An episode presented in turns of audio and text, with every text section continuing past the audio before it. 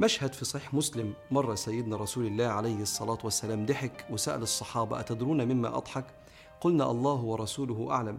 قال من مخاطبة العبد لربه. يقول يوم القيامة عبد بيكلم ربنا. قال ألم تجرني من الظلم؟ فقال الله بلى. قال فإني لا أجيز علي إلا شاهدا من نفسي. مرضاش بك يا رب شهيد؟ ولا بالملائكة اللي شهدت علي.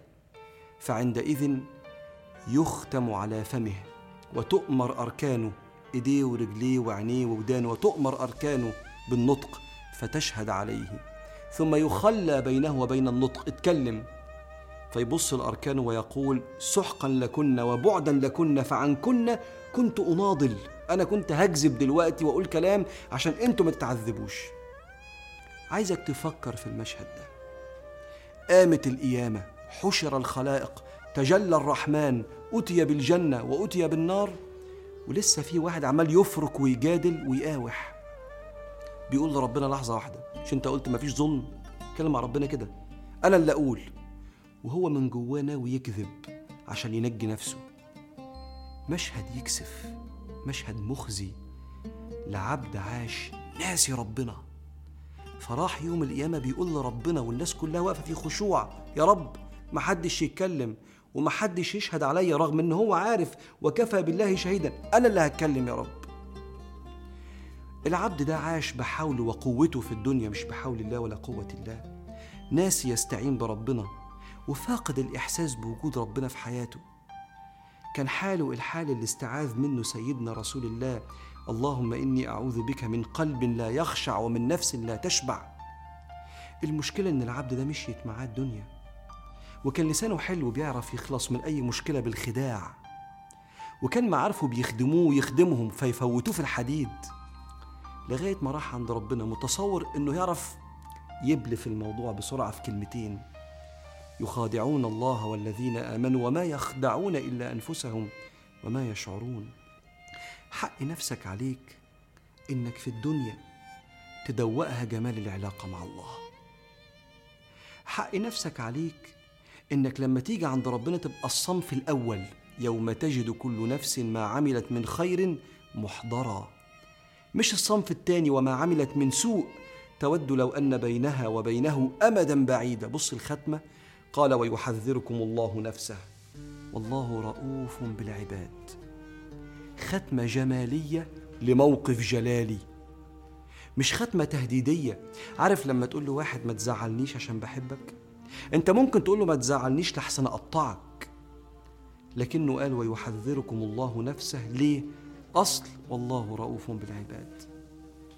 صدقت يا رب إن الله لا يظلم الناس شيئا ولكن الناس أنفسهم يظلمون بالبعد عن ربنا سبحانه وتعالى. خسارة كما قال أحد التابعين أنه ينادى على العبد يوم القيامة على رؤوس الخلائق. عبد من العباد يقال ألا إن فلانا أحب ما أبغض الله. تخيل لما واحد يتقال كده فلان ده كان بيحب كل حاجة ربنا ما بيحبهاش. فيكاد لحم وجهه يسقط من الخجل. عشان كده سيدنا رسول الله حط الاختيار عندك. فقال عليه الصلاة والسلام كل أمتي يدخلون الجنة إلا من أبى. قالوا يا رسول الله ومن يأبى؟ هو في حد يكسر لك كلمة؟ هو في حد يرفض لك طلب؟ قال من أطاعني دخل الجنة ومن عصاني فقد أبى. تعرف الأمل فين؟ الأمل في حنان ربنا. الأمل في لطف ربنا وقرب ربنا وأبوابه اللي مفتوحة دايما ما بتتقفلش. الأمل في ختمة الآية دي بسم الله الرحمن الرحيم. ألم يأن للذين آمنوا أن تخشع قلوبهم لذكر الله؟ شوف الخطاب الحنين والعتاب الحنين. ألم يأن مش أن الأوان بقى نرجع لبعض. ألم يأن للذين آمنوا أن تخشع قلوبهم لذكر الله وما نزل من الحق ولا يكونوا كالذين أوتوا الكتاب من قبل؟ مش أنتوا ناس تانية كانوا بعيد عني. ولا يكونوا كالذين أوتوا الكتاب من قبل فطال عليهم الأمد. بعدوا.